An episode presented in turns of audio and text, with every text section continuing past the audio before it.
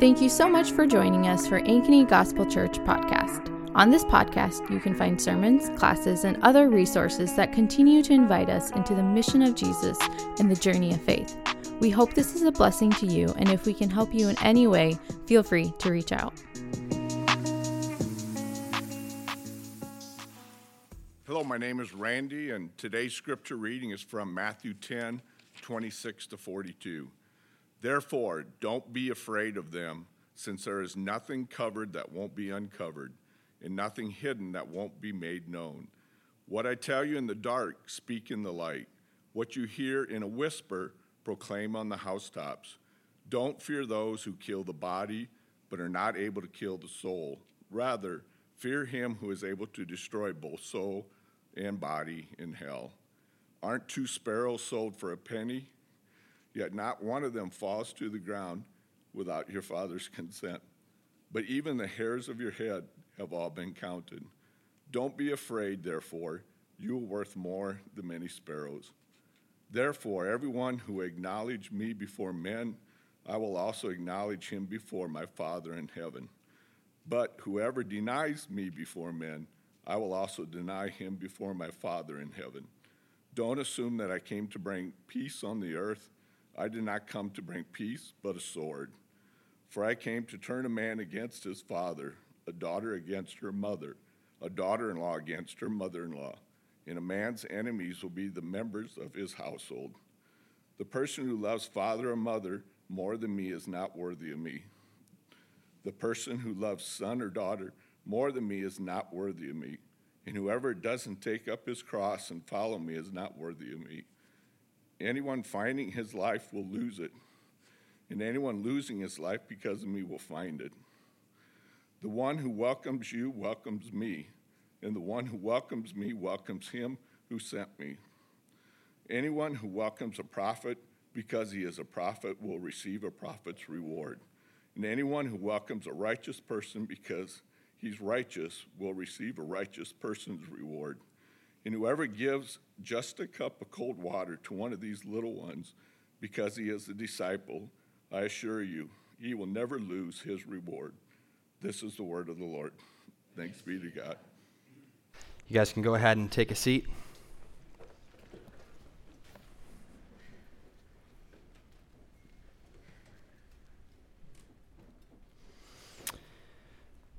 Let's exchange greetings this morning. Good morning. Morning. Welcome. Uh, welcome to worship. Welcome to church. It is a, as Tom said earlier, as we just sung about, it is a joy to be here and worship with you all. I know I'm encouraged every week as well. Uh, if you haven't already, I invite you to take your copy of the scriptures and turn to Matthew chapter 10. Matthew chapter 10. And if you have a book, just keep it open to chapter 10. We're kind of going to be going through a lot of chapter 10, but we're going to start in verse 26. And uh, I just want to continue this posture of worship and prayer. Um, we were just singing about how our Lord reigns and how he is the God uh, who was, who is, and who is to come. So, would you join me in just opening your hands, palms up, just right on your lap as we as we receive from the Lord what he has for us today. Father, in heaven.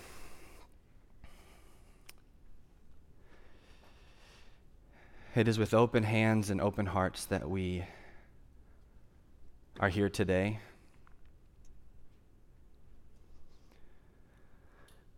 Ready to receive what you have for us.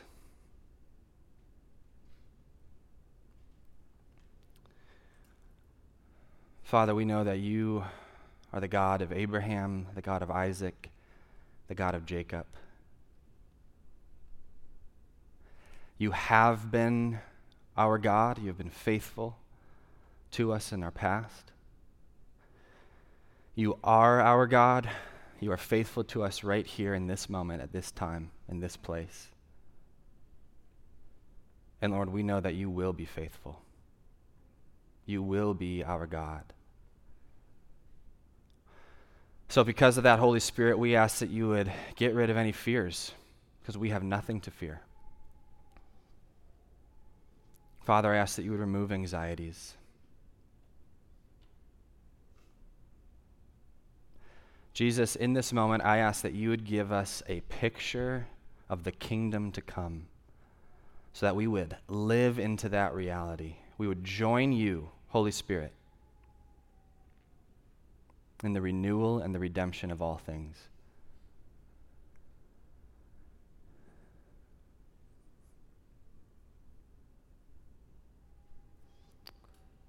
I pray that your name would be honored as holy, your kingdom would come, and your will would be done right here in this room as it is in heaven.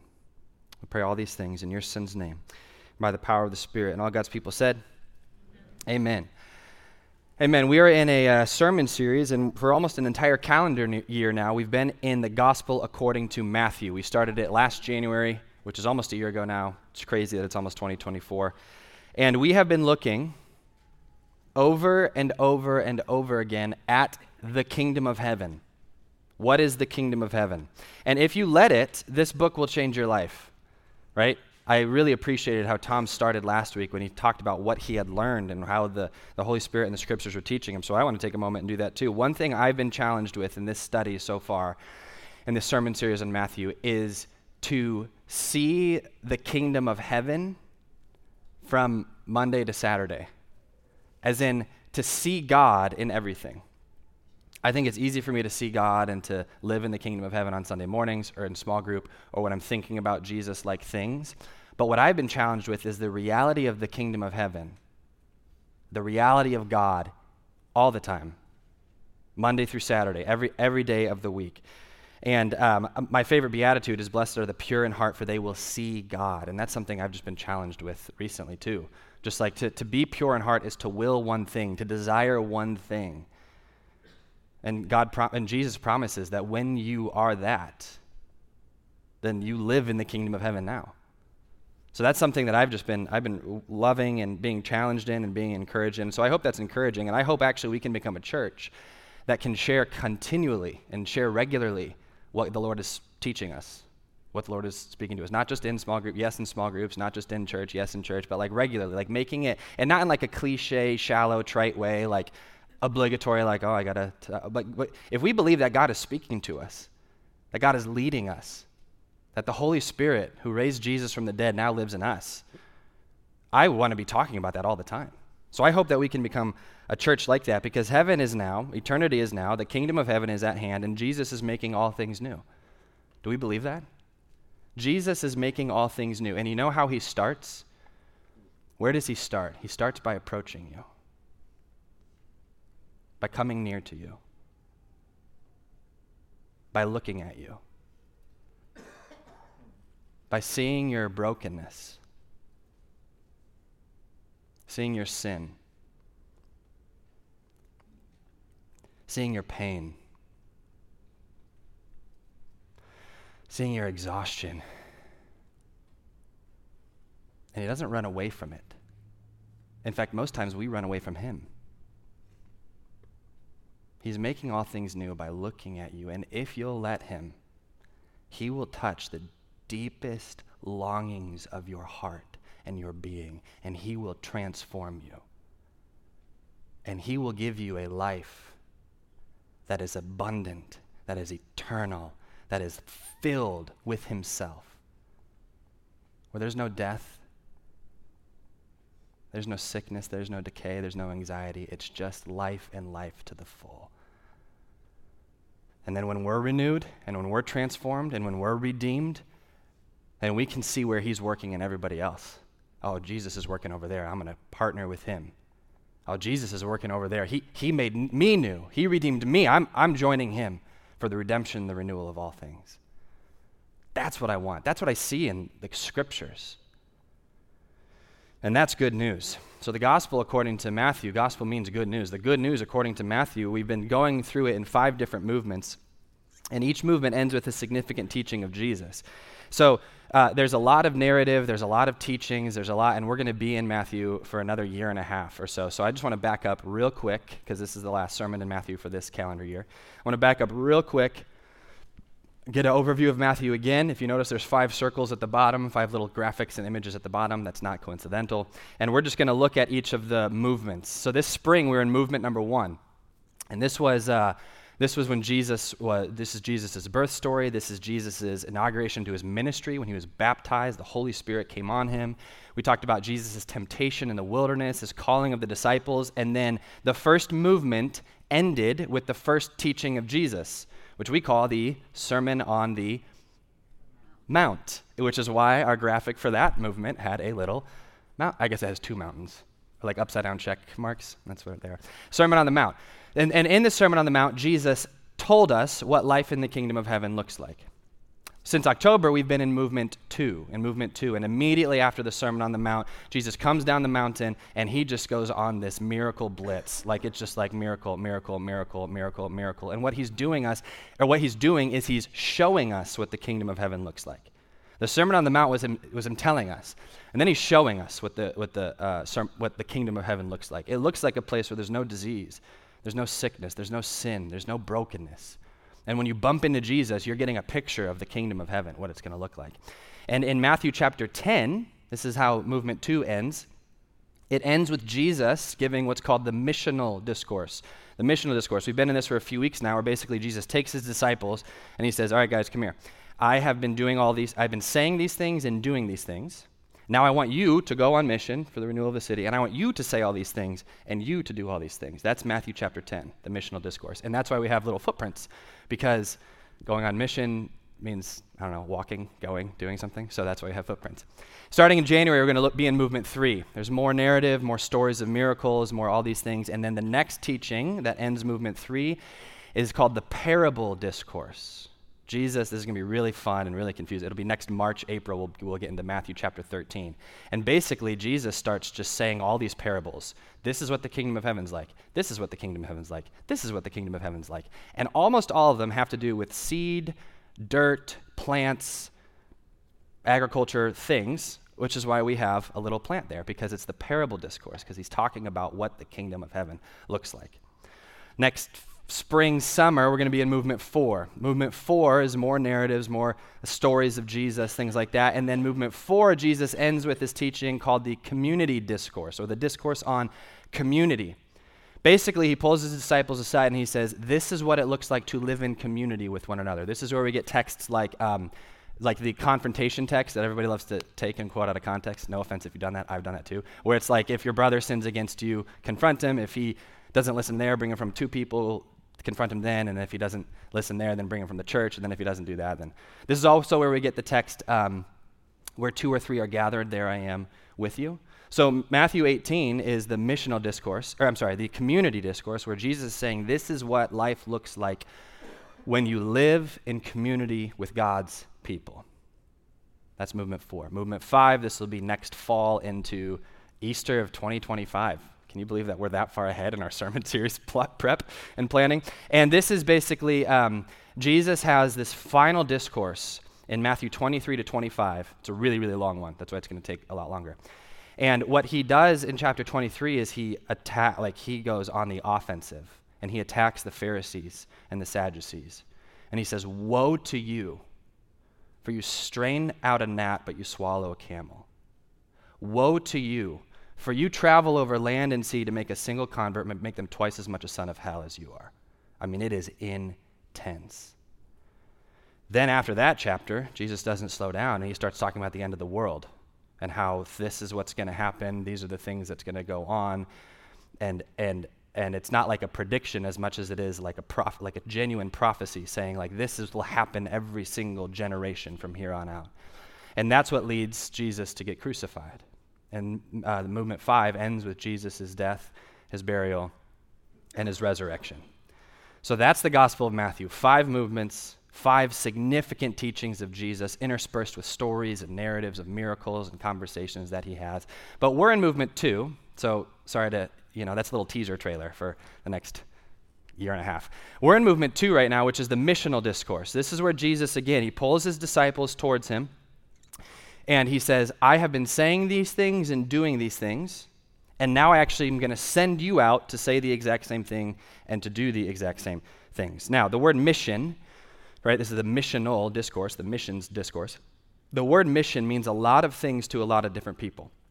And it can bring up a lot of feelings or thoughts or past experiences or expectations. In my own experience, it actually kind of brings up this like, almost like this obligatoriness with it. Like whenever you hear that, whenever I hear the word mission, this is my experience. I'm not trying to project. Whenever I hear the word mission, it's like, oh great, like I got to do something, or I got to like volunteer for a few hours at this thing. And so the word mission brings a lot, can bring a lot of these different definitions and different ideas to the table, but we can't get rid of the word because it's an important word. Because one, Jesus had a mission. Jesus gives us a mission. This is literally called the missional discourse. And four, I don't know if you remember, uh, the word mission is literally in our vision as a church, right? Our vision as a church is to become disciples of presence formation and mission. Presence formation and mission. We seek the presence of God in everything we do. We're formed in the image of Jesus, and we're living on mission for the renewal of our city. So we have to have we have to define this word if we if we're going to talk about what it means. But in order to stand in order to understand what mission is, we first have to understand what mission is not. So here's a few things that mission is not. First, mission does not mean just mission trips. Mission does not mean just mission trips. Now, it can mean mission trips, but it doesn't mean just mission trips. A lot of times, the word mission is uh, associated with or synonymous with going somewhere else to do something, whether it's, you know, help another church out, whether it's another state, whether it's another city, whether it's another country, and then coming back, and then your mission time is over. But that means that mission is only a part of my life. The reason it's not just mission trip is because that means mission is only a part of my life, not the whole of my life. And the reason that this is, uh, the reason for this is because if mission was just a trip, if mission was just something that you could do on a Saturday afternoon, or you could spend some money and some time and go somewhere else, it means that we can actually outsource our mission to other people, or we can compartmentalize mission as to one part of my life rather than the whole of my life. So mission is not just mission trips. It can include that, but it's not just that. Second thing mission is not is it's not conversionism. Conversionism. Now I know it sounds like I made up this word, but I didn't. But autocorrect thought I made up this word because there was a red squiggly line under it. But what is autocorrect now? Um, conversionism is a lot more than me, but anyway, well, conversionism is is um, it's a long story. It's a result of revivalism in uh, a couple hundred years ago in, in America. But basically, the goal of conversionism is to get you to think or say something different than you previously thought or said. So all its goal is is to get you to say something or think something different than what you previously did. There's no discipleship involved, there's no relationship involved, there's no community involved, there's no church involved, there's no Holy Spirit involved in most situations. Here's an extreme example of conversionism. Extreme example of conversionism. You're sitting in your living room on a Tuesday night and you're, you're not a, in this hypothetical situation, you're not a disciple of Jesus. You may or may not believe there's a God. You're indifferent. It doesn't really matter you hear a knock on the door, somebody comes up to you at your doorstep, they hand you a little piece of paper, and they said, If you were to die tonight, where would you go, heaven or hell? And if you say heaven, why would God let you in? And you're kind of like, Oh, I, I don't know, like maybe. Maybe heaven, I feel like I'm a good person. I don't know. And then they would just go on this diatribe about how you're not a good person and how you have no hope in anything other than Jesus' death, burial, resurrection on the cross. So, do you believe that Jesus died for your sins? And you say, uh, Yeah, sure.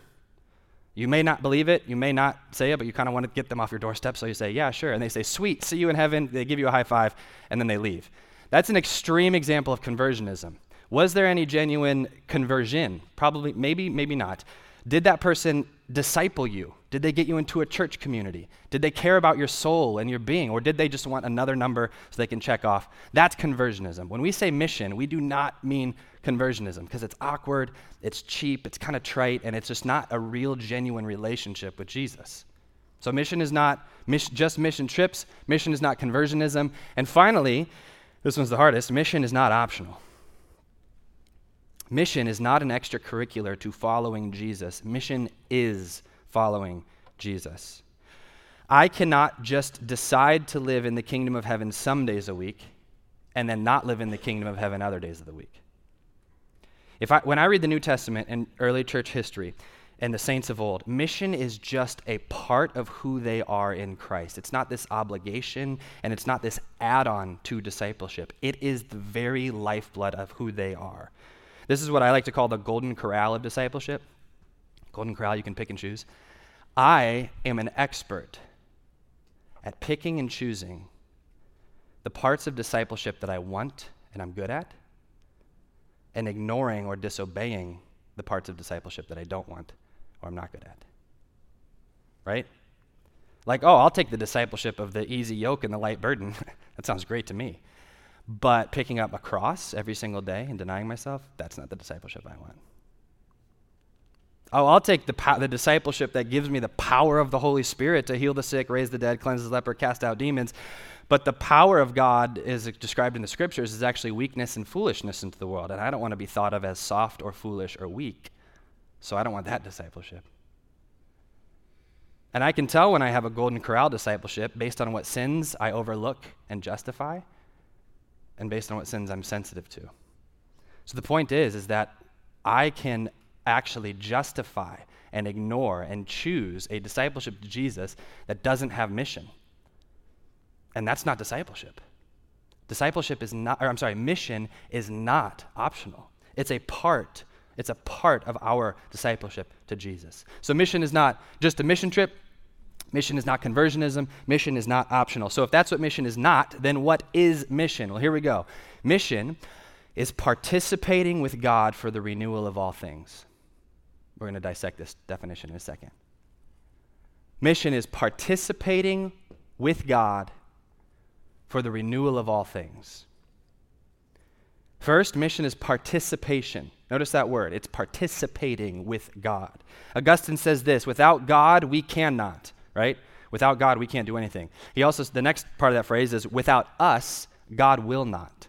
God wants to use us to bring about his kingdom his renewal, his redemption of all things. Mission is not a human idea. It's not that God is, it's, it's, it's God's idea. God's idea, God thought of the idea of mission first. And he thought of it because of love, his love for us. He looks at us in our brokenness and he's like, I'm going, I'm sending, I'm going to send myself, even, my own son, to bear the brunt of that, to save these people from sin, Satan, death, and hell. Mission is God's idea. And so when we are renewed in Christ, when we are bought with the price and we are redeemed by the blood of the Lamb, we now actually get to participate with God. We say, oh, God's working over there. I'm going to participate with him. Oh, God's at work over there. I want to participate with him. It's not just on God and it's not just on us, it's both. It's participation. Look again at uh, chapter 10, verse 7 and 8 of, of Matthew. Matthew chapter 10, verse 7 and 8. This, is, this will show you that it's participation. He says that Jesus says this As you go, proclaim, the kingdom of heaven has come near. Heal the sick, raise the dead, cleanse those with leprosy, drive out demons. Freely you received, freely give. Now, who did this already? Jesus. Classic Sunday school answer. Who did this? Jesus. Jesus did this. He says, As you go, proclaim the kingdom of heaven has come near. Where did he get that from? Well, two, three, four chapters ago, in Matthew 4, however many chapters ago that was, six chapters ago. In Matthew 4, Jesus says, The kingdom of heaven has come near. Jesus was doing it first. Now he's inviting his disciples to what? Participate in what he has already said. Heal the sick, raise the dead, cleanse the leper, cast out demons. Who has done this so far? Jesus. He's healed the sick. He's raised the dead. He's cleansed those with leprosy. He's driven out demons. He has received freely from the Father and the Holy Spirit, and now he's giving freely to his disciples. He's saying, guys, look, I'm already, I've already been doing this. What I want you to do now is come and participate with me for the renewal of all things, bringing the kingdom of heaven here. Mission is participation. It's participating with God. It's not just, it's not, God does not just sit up in his throne and say, hey, go do all this stuff while I sit by and watch. And if you want to get a good spot in heaven, you have to do more stuff. That's not at all what God is saying. God is the one already doing work in people's hearts and people's minds. He's already doing the work in your job, in your relationships, in your communities. What we need to do is participate with Him. We have the eyes to see what He's seeing. We have the hearts that break for what breaks His. We have the ears to hear where He's leading us, what conversations to have, how to work, how to act, how to, in, how to involve yourself with these different people. That's participation. Mission is first and foremost participation. Second, mission is empowerment, not obligation. Look at verse 5 of chapter 10. Jesus sent out, or wait, that's the wrong verse. Look at verse 1 of chapter 10. So sorry. Summoning his 12 disciples, he gave them, say it out loud. He gave them, say it out loud. Authority. Tom, two weeks ago, preached this. He, he asked this question If Jesus were to walk into this room right now and give you that authority for one of those things, healing the sick, raising the dead, casting out demons, or cleansing lepers, how would your life change? I don't know about you, that question struck me right between the eyes. Oh my gosh, I wouldn't. He, he said, I wouldn't sleep. I'd go to everybody and I'd just be praying over them and I'd be laying my hands on them. Guess what, guys? The same Holy Spirit that raised Jesus Christ from the dead now lives in you. Romans 8. Mission is not an obligation, it's empowerment by the living God Himself. When we say yes to Jesus, when we say no to our kingdoms, we get off the throne of our own kingdoms and we enter the kingdom of heaven where there's peace, love, joy, uh, justice, abounding, all of these things that are true of Jesus. When we say yes to that, we participate with Him and we are empowered. We are empowered. I have not, I don't know of a single story in the entire Bible or church history where the power of the Holy Spirit rested on somebody. And immediately after it rested on them, that person said, Well, I guess I have to live on mission for the renewal of my city now because the Holy Spirit rested on me. I don't see that anywhere. If you find that in the Bible, please tell me because I want to know. But it's not there. When you have gone from the kingdom of darkness into the kingdom of light, when you have been dead and now you are made alive, you are empowered.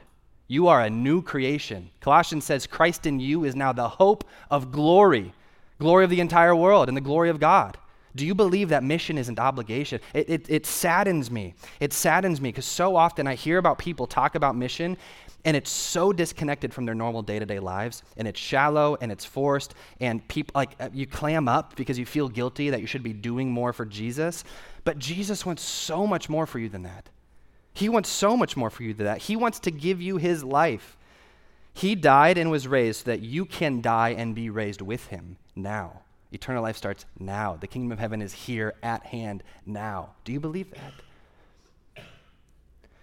so, mission is participating with God for the renewal of all things. First, it's participation. Second, it's empowerment, not obligation.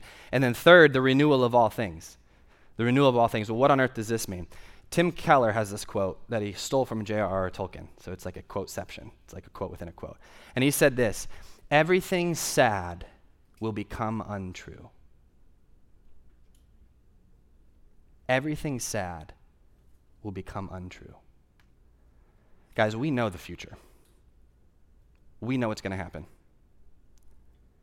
We know that one day the kingdom of heaven is going to fully intersect and overlap the kingdom of earth. We know that Jesus is going to return. And we know that when he returns, everything broken will be made whole.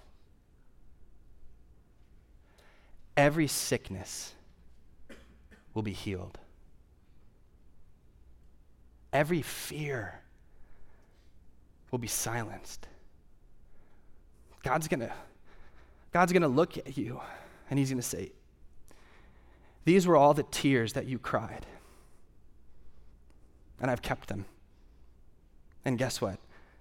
You're never going to cry again. That's the future that we are sure about that God's kingdom, which is a kingdom of peace, of love, of joy, of life, that will be a reality. And so, if that's my future, as a disciple, if that's my future, then you better believe I'm going to start living towards that end right now. I'm going to start praying towards that end right now. I'm going to view my work as a place where it can be renewed and redeemed and all these things in and through the power of the Holy Spirit. My prayers are going to be in Ankeny as it is in heaven. Why do you think the entire Sermon on the Mount centers on that one phrase, on earth as it is in heaven? Because the kingdom of heaven has come partly, but it has not come fully. We're in the time between the times, we're in the overlap of the ages, we're in the already not yet. Jesus' kingdom's here, but it's not yet fully here, but it's coming. And I want it to come. So I'm going to cry out to God, Lord, make this so. Make it so right here. And when he doesn't answer, if he's silent or he doesn't answer, he answers no, I'm going to be like, that's okay because I know it's, I know it's going to happen.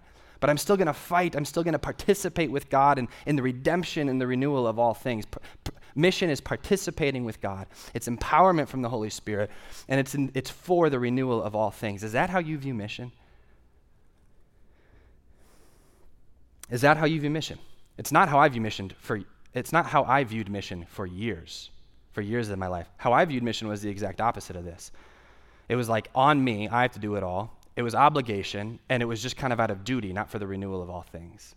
But I don't see that in these scriptures. Now, as we talked about last week, if you live on mission, if you participate with God for the renewal of all things, how will it be received? How will it be received from the world?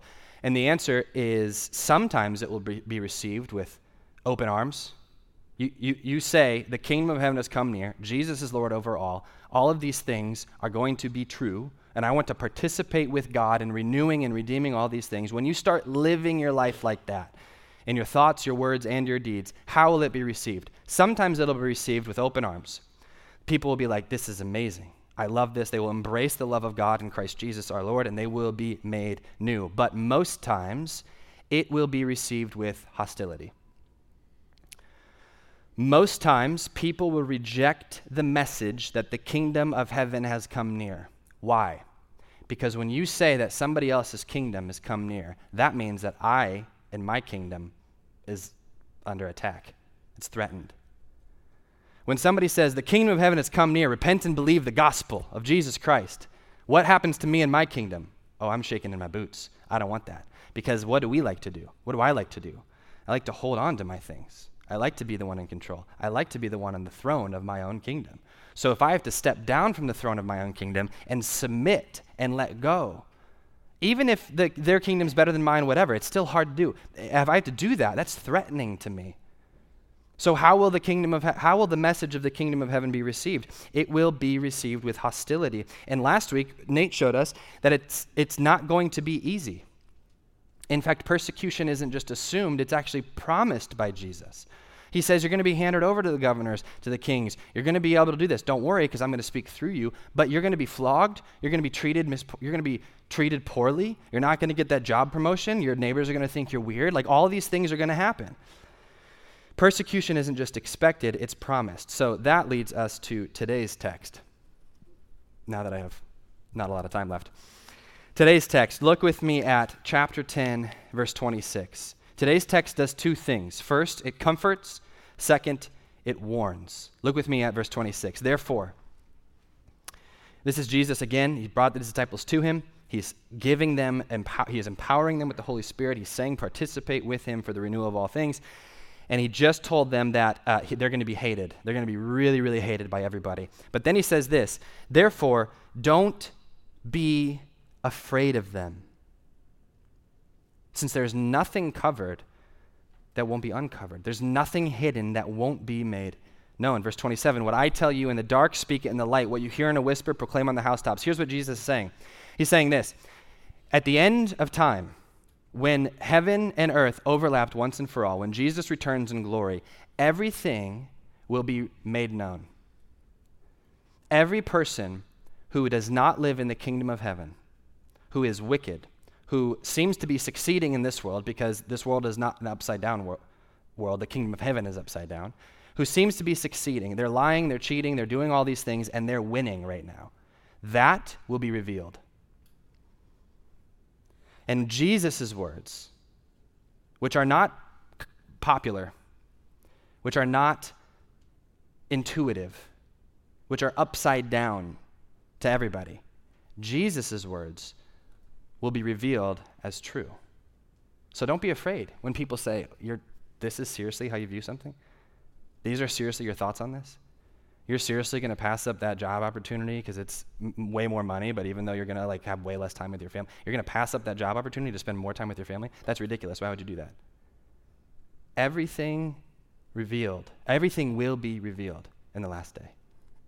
So don't be afraid. He keeps going. Verse 28 Don't fear those who kill the body, but are unable to kill your being. Soul there, don't think soul like disembodied person. Think like your being, like who you are. Rather, fear him, God, who is able to destroy both soul and body in hell. He keeps going. Verse 29 Aren't two sparrows sold for a penny? Yet not one of them falls to the ground without your father's consent. Sparrows are the cheapest uh, animal at the time for buying for sacrifices? Two sparrows for one penny. That's like the equivalent of one penny today, or something like that. I mean, dirt cheap. And what Jesus, what Jesus is saying here is like the literal cheapest animal ever, like something that you wouldn't even think about having. You could have a hundred of them. G- God Himself knows when a single one of them falls to the ground. Verse 30 even the hairs of your head have all been counted. So don't be afraid. You are worth more than many sparrows. Guys, living on mission for the renewal of our city, participating with God for the renewal of all things, will bring persecution, period. It will be hard. It will be uncomfortable and awkward. You will not be received well by some people if you're taking it seriously, right? What Jesus is saying here is like, God has you. God has your best interest in mind. If God so cares about the birds, remember what he said in the Sermon on the Mount? If he cares about the birds and the lilies of the field, do you think he's going to care less about you? No, he's going to care way more about you. He knows how many hairs are on your head. God is for you when you participate with him for the renewal of all things. So this text today it comforts, but this text also it does not uh, end as comfortable, comfortably, comfortable, whatever. Verse 32, the second thing that this text does today is that it warns us. Therefore, everyone who will acknowledge me before others, I will also acknowledge him before my Father in heaven. But whoever denies me before others, I will also deny him before my Father in heaven. If we treat mission as optional, or as an add on to discipleship, or as only when it's convenient, then Jesus will say, I do not know you.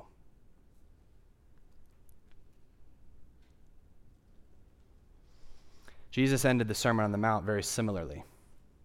You can say you're a good tree with good fruit as much as you want, but if you're producing bad fruit, if you don't actually do what Jesus says, doesn't matter. He's going to say, I, I never knew you. Even though you were prophesying and planting churches and doing all these things, I actually never knew you. Depart from me, you lawbreakers.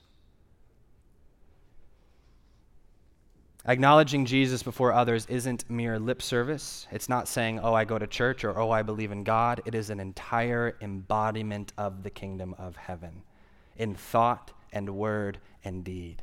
If we say if we pay lip service to Jesus and say, Yeah, I go to church, yeah, I, I believe in God, and our lives look nothing, nothing like the kingdom of heaven, and they look only like the world, what this verse says is that Jesus will look at us as a stranger.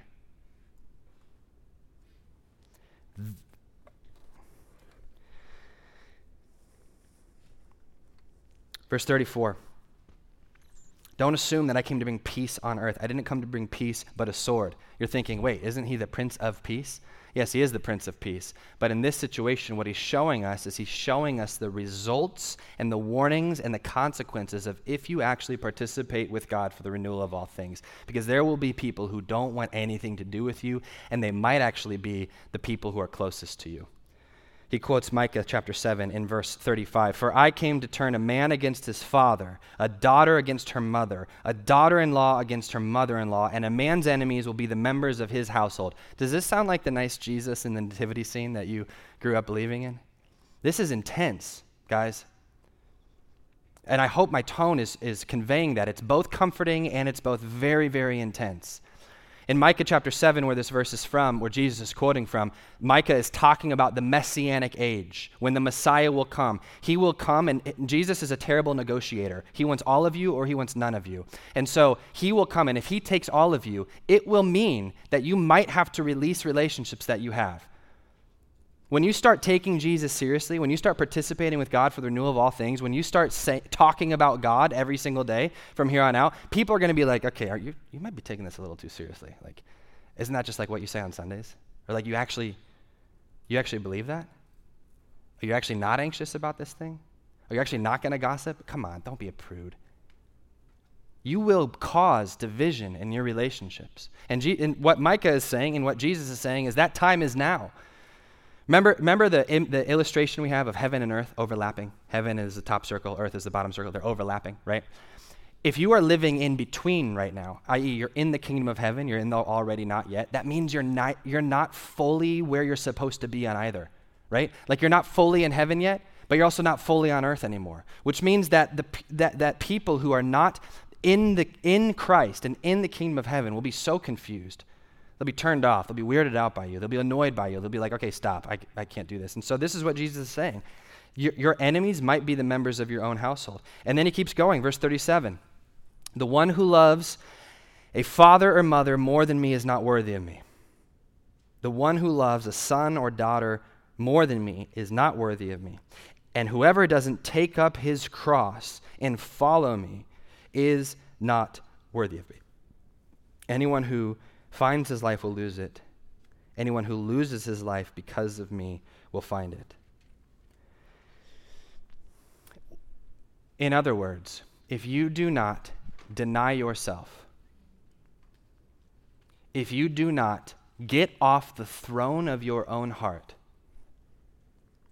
if you do not put the needs of others above the needs of yourself, then you have no place in the kingdom of heaven. If discipleship doesn't cost us anything, it's not worth anything. This is intuitive. Think about something that means a lot to you. How much did it cost you? Let's use a car, for example. Say you spent a lot of money on a car. I'm not even going to throw out a number. A lot of money on a car, like a ton. Like you had to save up for years and then you still went into debt to buy this car it cost you a lot, which means it's worth a lot to you. If somebody were to run into it or bump it or something like that, it, you, you would be devastated, right? Now think about if you got a free car off Facebook Marketplace. I don't know if there are free cars on Facebook Marketplace. If there are, tell me. But think if you had a free car on Facebook Marketplace, right? It doesn't cost you anything. Is it worth a lot to you? Probably not as much as the really expensive car that you could have bought. So if somebody bumps into it or if somebody dings it, it no sweat, right? If something doesn't cost you anything, it's not worth anything. If following Jesus doesn't cost you anything, it's not worth anything. He says it right there. Whoever doesn't take up his cross daily and follow me is not worthy of me. Now, think about a cross. A cross is out of love for the sake of others. Jesus' cross was out of love for the sake of others. Our cross is not something like, oh, I stubbed my toe today. I guess I got to bear my cross today. No, it's always out of love for the sake of others. In other words, it's participating with God for the renewal of all things. Now, I, I know this is heavy, but this is Jesus' message. This is the missional discourse, and this is first and foremost an invitation. This is first and foremost an invitation. I can't stress this enough. This is not a, oh, you stink and here's the hand to beat you over the head. Like, no, this is an invitation to you. Do you want to experience the kingdom of heaven now? Do you want to be empowered by God in such a way that you're bringing heaven to you? So that when your neighbors interact with you, when your coworkers interact with you, when your classmates interact with you, they bump into you, they bump into God. When they experience you and encounter you, they experience God and encounter God. That's what life in the kingdom of heaven is like. And so it's beautiful. And it will cost you everything. But notice the promise at the end, verse 39. Anyone who loses his life because of me will what? Find it.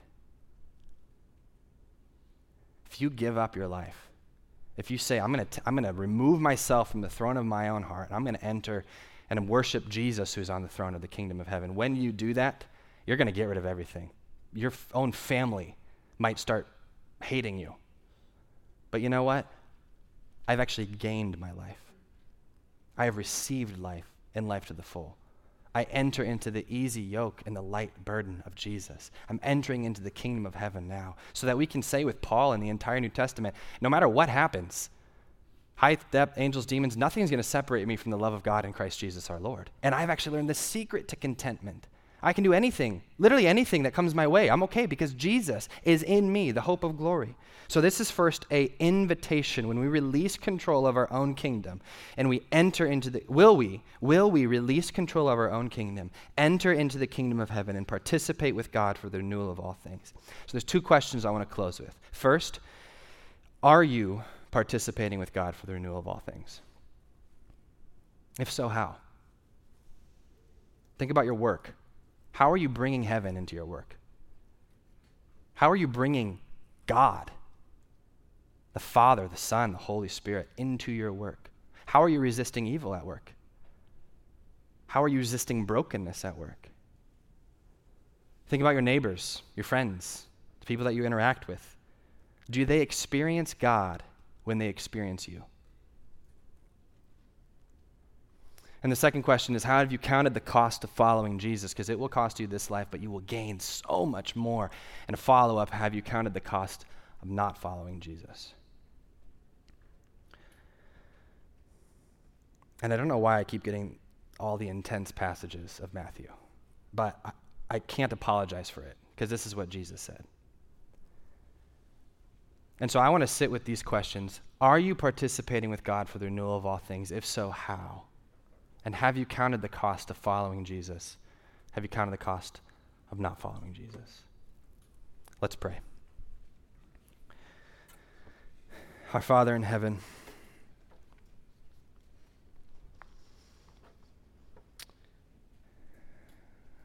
we recognize that your ways are above our ways and your thoughts are above our thoughts.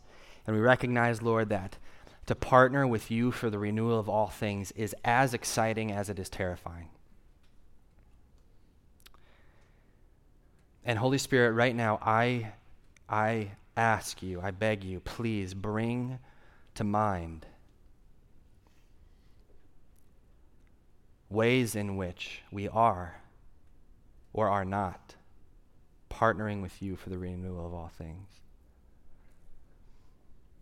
Holy Spirit, I ask that you go before us the rest of this day, the rest of this week, so that mission would not just be an add on to discipleship, but it would be the very being and the heartbeat of our lives.